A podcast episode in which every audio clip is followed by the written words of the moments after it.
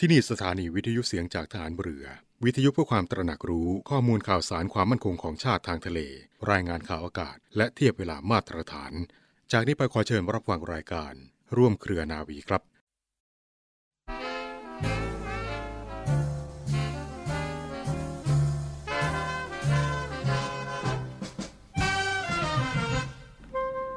คนดีทำให้คนอื่นดีได้ หมายความว่าคนดี ทำให้เกิดความดีในสังคม คนอื่นก็ดีไปด้วย ความเลวนั้นจะทำให้คนดีเป็นคนเลวก็ยาก แต่เป็นไปได้ ถ้าคนดีเข้มแข็งในความดี จะให้คนเลวมาทำให้คนดีเป็นคนเลวยากสำคัญอยู่ที่ความเข้มแข็งของคนดี พระราชดำรัสของพระบาทสมเด็จพระบรมชนกาธิเบศรมหาภูมิพลอดุลยเดชมหาราช บรมนาถบพิตร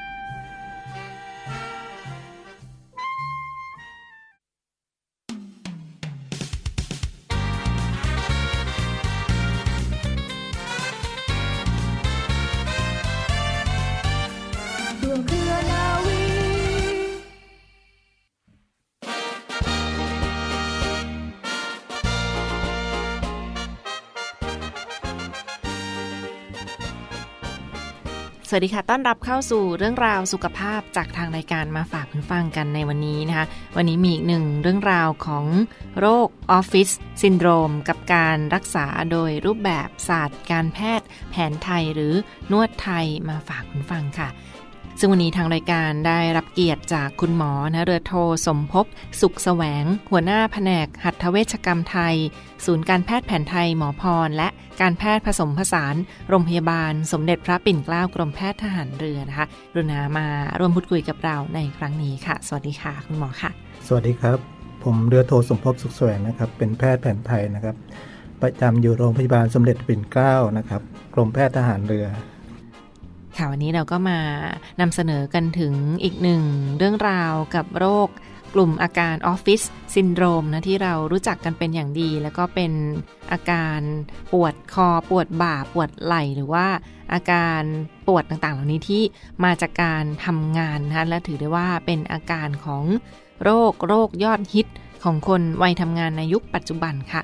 ซึ่งหลายท่านก็น่าจะคุ้นเคยกับร้านนวด แผนไทยหรือนวดเพื่อผ่อนคลายอาการปวดเมื่อยต่างๆ หายบ้างไม่หายบ้างก็บรรเทากันไปนะวันนี้มาพูดคุยกันอย่างต่อเนื่องกับเรื่องราวของศูนย์ การแพทย์แผนไทยหมอพรและการแพทย์ผสมผสานโรงพยาบาลสมเด็จพระปิ่นเกล้าค่ะ ซึ่งจะนำความรู้ดูแลสุขภาพข้อเท็จจริงของการดูแลรักษากลุ่มอาการออฟฟิศซินโดรมด้วยแพทย์แผนไทยและหัตถเวชกรรมไทยค่ะ ซึ่งเบื้องต้นขออนุญาตเรียนถามคุณหมอช่วยกล่าวนำถึงสาเหตุของอาการออฟฟิศซินโดรม หรือว่าสาเหตุของอาการปวดคอ ปวดบ่า ปวดไหล่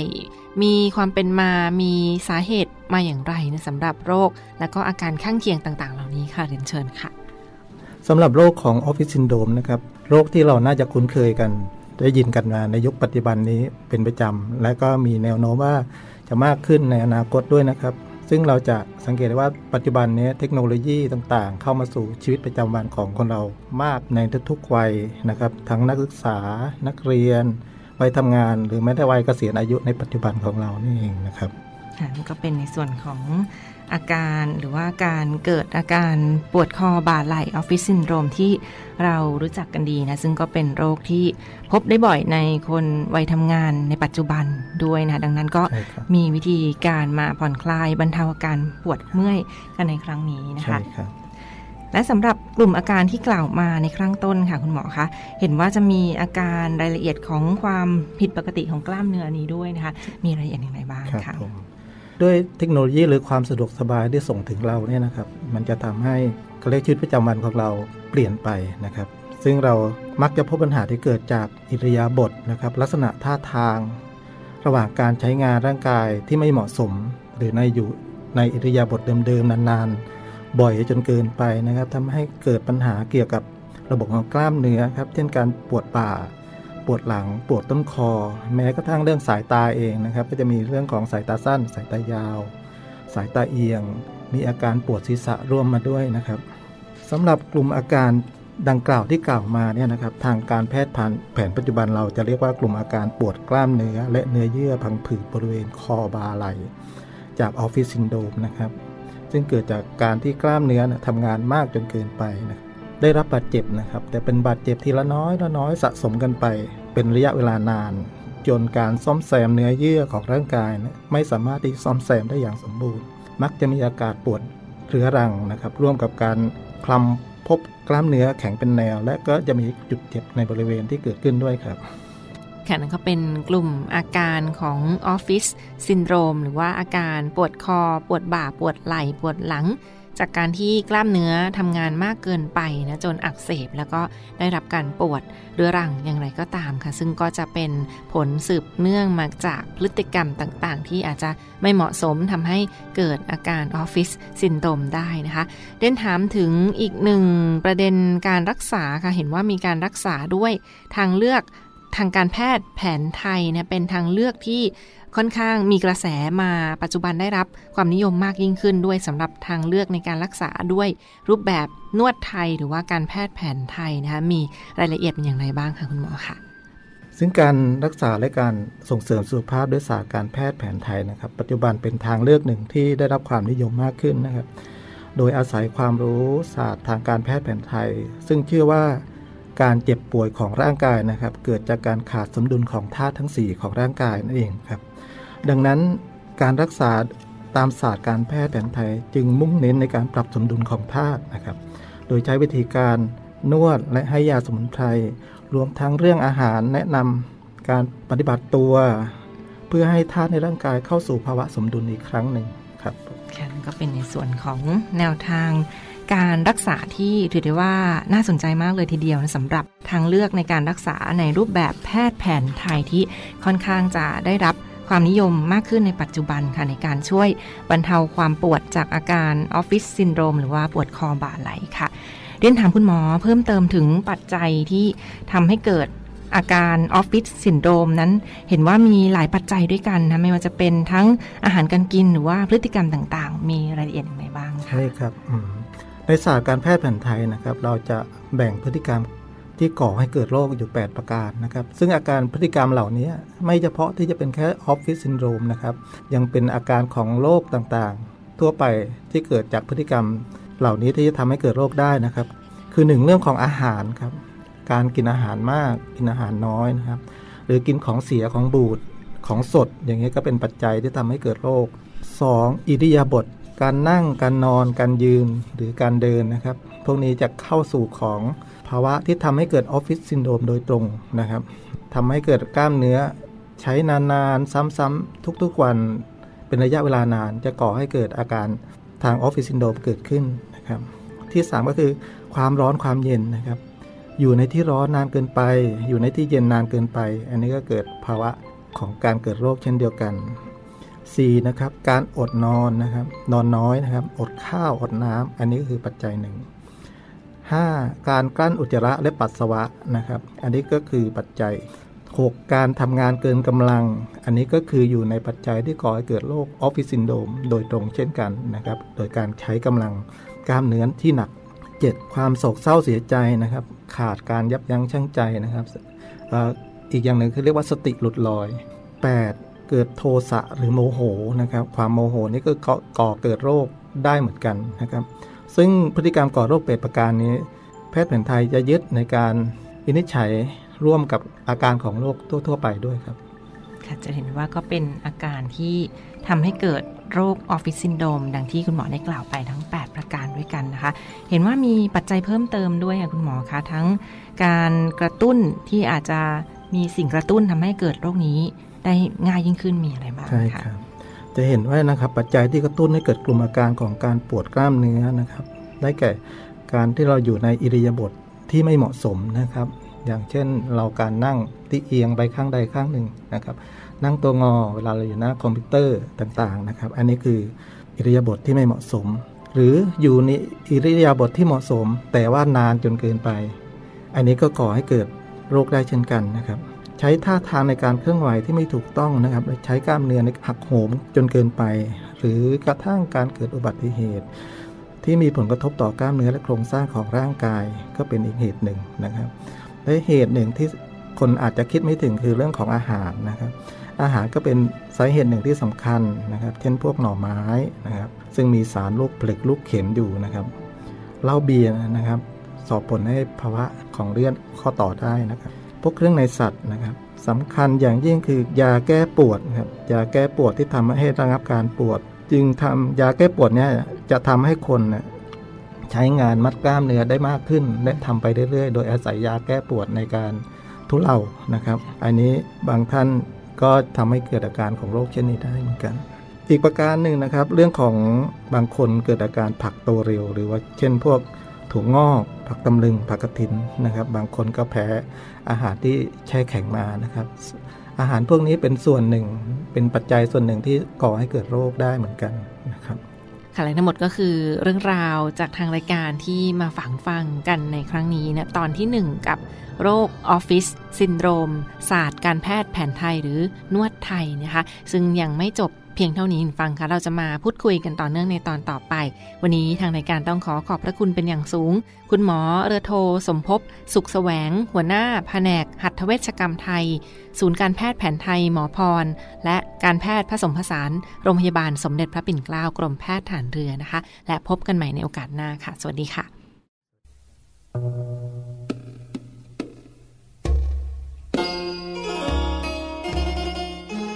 ขอเชิญร่วมบุญร่วมกุศลกับงานกระถินสามัคคีกองทัพเรือ วัดปากของมะขามเท่าประจำปี 2565 กองทัพเรือร่วมกับจังหวัดชัยนาทราชสกุลอาภากร และคุณหญิงกอแก้วบุญญาจินดากำหนดจัดทอดกระถินสามัคคีณวัดปากของมะขามเท่าอำเภอวัดสิงห์จังหวัดชัยนาทในวันที่ 4 และ 5 พฤศจิกายนนี้ สำหรับท่านผู้มีจิตศรัทธาสามารถร่วมโอนเงินบริจาคผ่านบัญชีธนาคารทหารไทยธนาชาติ เลขบัญชี 115 213 4498 ชื่อบัญชีกระถินสามัคคีกองทัพเรือวัดปากของมะขามเท่า หรือสอบถามที่กรมการเงินทหารเรือโทร 02 475 5683 และ 02 475 4882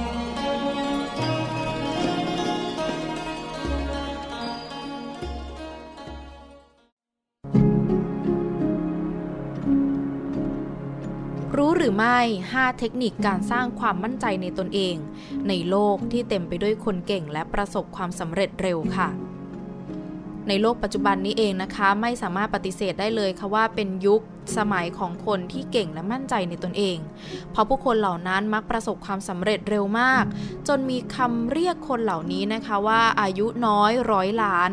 ซึ่งนั่นก็กลายเป็นค่านิยมทางสังคมของปัจจุบัน ที่สู้กันด้วยความเก่งและการประสบความสำเร็จเร็ว ยิ่งประสบความสำเร็จในช่วงอายุน้อยเท่าไหร่ ก็ยิ่งเป็นบุคคลที่น่ายกย่อง น่าอิจฉาและเป็นบรรทัดฐานที่กดดันคนธรรมดาที่ถึงแม้จะมีจำนวนมากกว่า แต่การให้คุณค่าของสังคมนั้นน้อยกว่ามากค่ะ จึงเป็นความท้าทายของวัยรุ่นจนถึงวัยผู้ใหญ่ เราจะสร้างความมั่นใจในตัวเองอย่างไร ในโลกที่เต็มไปด้วยคนเก่งและประสบความสำเร็จเร็วนะคะเพราะยิ่งเราได้รับรู้เรื่องราวของคนเหล่านี้ คนนี้ประสบความสำเร็จตั้งแต่อายุน้อยเราก็จะเกิดความวิตก วลค่ะ ไม่มั่นใจในตนเองว่าเราจะยังเก่งอยู่หรือไม่ ยังมีคุณค่าในตนเองอยู่หรือเปล่า ดังนั้นนะคะการสร้างความมั่นใจในตนเองจึงเป็นเรื่องที่สำคัญ ไม่ใช่เฉพาะในการประสบความสำเร็จเท่านั้น แต่ในเรื่องของการอยู่ในสังคมได้อย่างสบายใจ ไม่เสียสุขภาพจิต เทคนิคการสร้างความมั่นใจในตนเองที่จะนำมาฝากกันในวันนี้นะคะ ในบทความของทางด้านจิตวิทยามีอะไรกันบ้างมา ฟังกันค่ะ ในข้อแรกนะคะคือการเก็บสะสมประสบการณ์ค่ะ การเก็บสะสมประสบการณ์เพื่อให้ประสบความสำเร็จในชีวิต ซึ่งได้เปรียบเทียบชีวิตนะคะ เหมือนการต่อจุด ที่เราสามารถนำจุดในอดีตมาต่อได้ แต่ไม่สามารถนำจุดในอนาคตมาต่อได้ค่ะ เนื่องจากเราไม่สามารถนำความรู้หรือประสบการณ์ที่เรายังไม่มี เรายังไม่ได้สร้างมาในชีวิต ในการดำเนินชีวิตในปัจจุบัน แต่เราสามารถนำประสบการณ์และความรู้ที่เรามีมาในอดีต มาใช้ในปัจจุบันได้ หากเรามีประสบการณ์น้อยชีวิตเราก็จะมีเพียงไม่กี่จุดเท่านั้น แต่หากเราสะสมประสบการณ์จำนวนมาก เราก็จะมีจุดหลากหลายจุดที่สามารถต่อกันได้เป็นเส้นยาวๆ และหลากหลายรูปแบบนั่นเองค่ะ อย่างที่ 2 หมั่นหาความรู้ค่ะ นอกจากการเก็บสะสมประสบการณ์จะเป็นตัวช่วยในชีวิตให้ประสบความสำเร็จแล้ว การหมั่นหาความรู้หรือฝึกฝนพัฒนาตนเองอยู่เสมอ ก็เป็นอีกหนึ่งเทคนิคที่ช่วยให้เราสร้างความมั่นใจในตนเอง จนประสบความสำเร็จเร็วขึ้น 3. อย่ายอมแพ้ค่ะ มีนักวิจัยนะคะได้กล่าวเอาไว้ว่าการสร้างความมั่นใจในตนเอง ความฉลาดไม่สำคัญเท่ากับความขยันและความพยายามค่ะ ซึ่งนักวิจัยได้เน้นไปที่การพัฒนา growth mindset พราะคนที่มี growth mindset หรือกรอบแนวคิดที่พัฒนาได้จะไม่ยอมแพ้ต่ออุปสรรค เพราะบุคคลเหล่านี้นะคะจะมองว่าอุปสรรคคือความท้าทาย สามารถยอมรับความผิดพลาดได้ มีทัศนคติที่เปิดกว้าง พร้อมปรับปรุงและพัฒนาตนเองอยู่เสมอ 4. ค่ะ สร้างสรรค์และแปลกใหม่ นักวิจัยได้กล่าวกันไว้ว่านะคะ กลุ่มคนที่มีความคิดสร้างสารรค์ แปลกใหม่และทำตามสิ่งที่เขาคิด จนประสบความสำเร็จ และมีชื่อเสียงในระดับโลกนะคะ บุคคลเหล่านี้จะมีคุณสมบัติที่คล้ายกันอย่างไม่น่าเชื่อค่ะ คุณสมบัติที่ว่าก็คือคนที่เด็ดเดี่ยวที่จะโดดเด่น คนที่กล้าที่จะแตกต่างและกล้าที่จะคิดสิ่งใหม่ออกมา ซึ่งความแตกต่างนี้จะสร้างความสร้างสรรค์ ให้โลกของเราเกิดนวัตกรรม ที่สามารถช่วยเหลือและพัฒนาคุณภาพชีวิตได้ค่ะ ดังนั้นนะคะหากเราต้องการที่จะประสบความสำเร็จเร็ว เราควรสร้างความมั่นใจในตนเอง ผ่านการค้นหาตนเอง และสร้างสรรค์ผลงานด้วยจุดเด่น หรือข้อแตกต่างของเราให้โลกได้รับรู้ค่ะ และข้อสุดท้ายนะคะ ข้อที่ 5ทำในสิ่งที่เรารักมากที่สุดค่ะ ถ้าหากเรารักอะไรมากๆ สิ่งนั้นจะพาเราไปค่ะ ความหมายนี้นะคะคือถ้าเราทุ่มเทในสิ่งที่เรารักมากพอ สิ่งนั้นจะผลักดันให้เราประสบความสำเร็จในที่สุดค่ะ ถ้าเปรียบเสมือนโลกนี้นะคะ เป็นเครื่องจักรขนาดใหญ่ เราทุกคนล้วนเป็นสรรพสิ่งในโลกค่ะ ล้วนเป็นฟันเฟืองที่ทำให้โลกขับเคลื่อนและพัฒนา ถึงแม้ว่าบางคนนะคะจะโดดเด่นเป็นฟันเฟืองขนาดใหญ่ จนทำให้เรากลายเป็นฟันเฟืองขนาดเล็ก แต่ถ้าขาดเราไป โลกก็ได้รับผลกระทบไม่ทางใดก็ทางหนึ่ง เพราะเราทุกคนล้วนมีความสำคัญค่ะ ดังนั้นนะคะขอให้ทุกท่านมั่นใจในความมีดีของเราด้วยเทคนิคสร้างความมั่นใจในตนเองที่แนะนำไปข้างต้น แล้วมาสร้างสิ่งดีๆ ไม่นานเราก็จะเจิดจรัสขึ้นมาค่ะ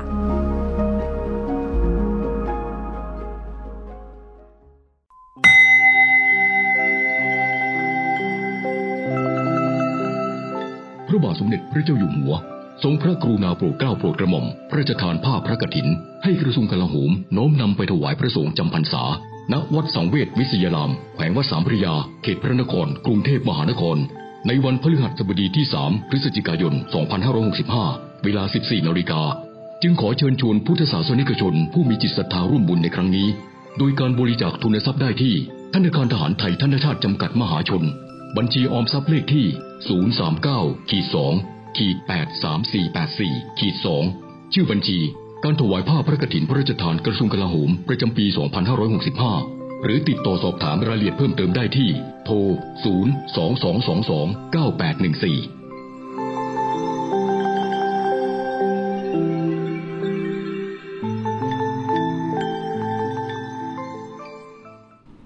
ต่อเนื่องกันที่อีกหนึ่งข่าวสารกิจกรรมงานบุญงานกุศลมาฝากประชาสัมพันธ์กันในช่วงนี้ค่ะ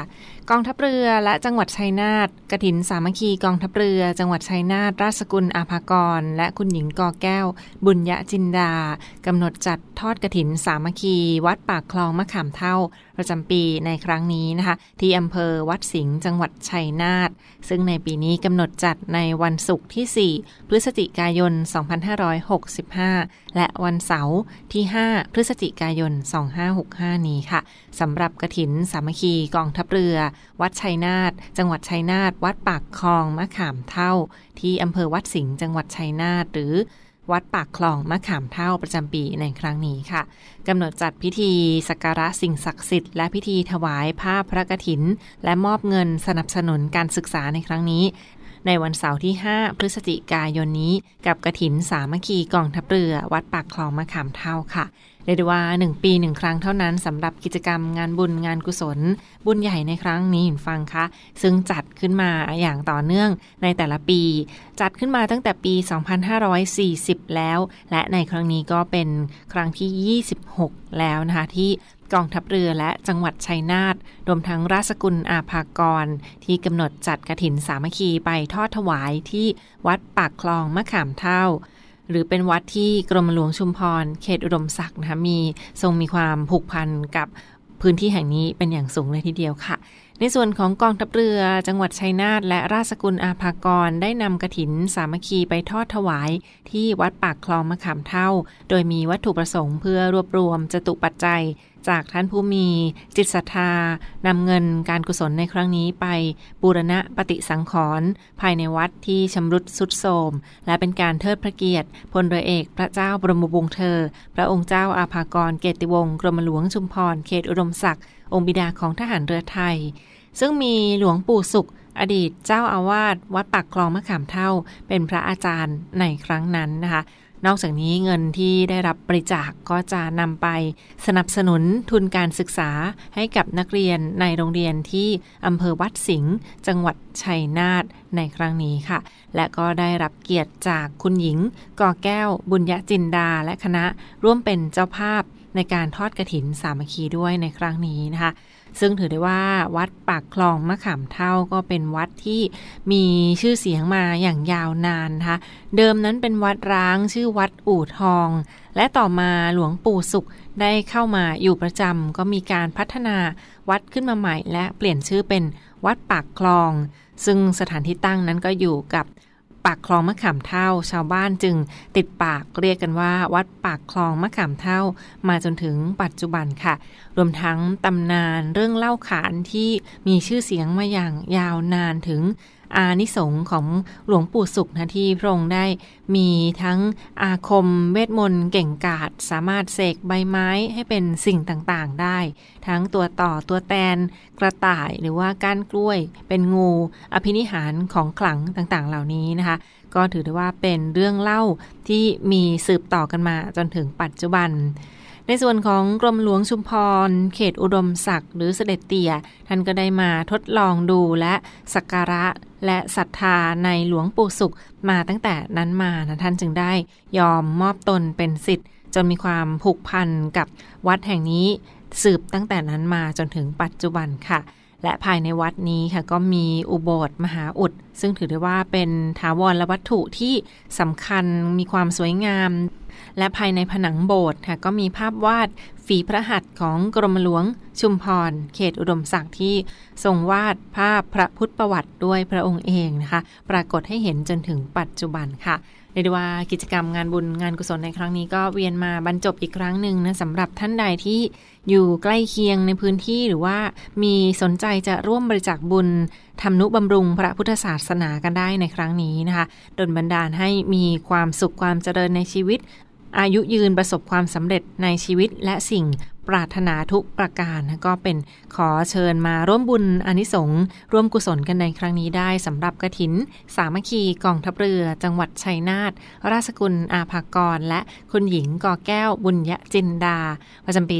2565 ที่วัดปากคลองมะขามเท่าอำเภอวัดสิงห์จังหวัดชัยนาทในครั้งนี้ค่ะ เน้นย้ำประชาสัมพันธ์ค่ะกำหนดจัดในวันเสาร์ที่ 5 พฤศจิกายนนี้นะคะศุกร์ที่ 4 และเสาร์ที่ 5 พฤศจิกายนนี้ ที่วัดปากคลองมะขามเท่าอำเภอวัดสิงห์จังหวัดชัยนาทหรือว่าท่านใดที่สะดวกจะโอนเงินร่วมบริจาคบุญทำนุบำรุงพระพุทธศาสนาในครั้งนี้ได้ ก็สามารถโอนเงินบริจาคได้เช่นเดียวกันค่ะที่บัญชีธนาคารทหารไทยธนชาติหรือ TTB นะคะชื่อบัญชีกระถินสามัคคี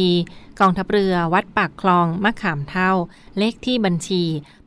115 213 4498 เน้นย้ำค่ะ 115 213 4498และที่หมายเลขโทรศัพท์นะโทรสอบถามเพิ่มเติมได้เช่นเดียวกันที่กรมการเงินทหารเรือโทร 024754882 024754882 และ Line ID ที่ Line ID นะคะ at finn fin 97531 at finn fin 97531 อีกหนึ่งเรื่องราวที่มาฝากประชาสัมพันธ์กันในช่วงนี้ค่ะ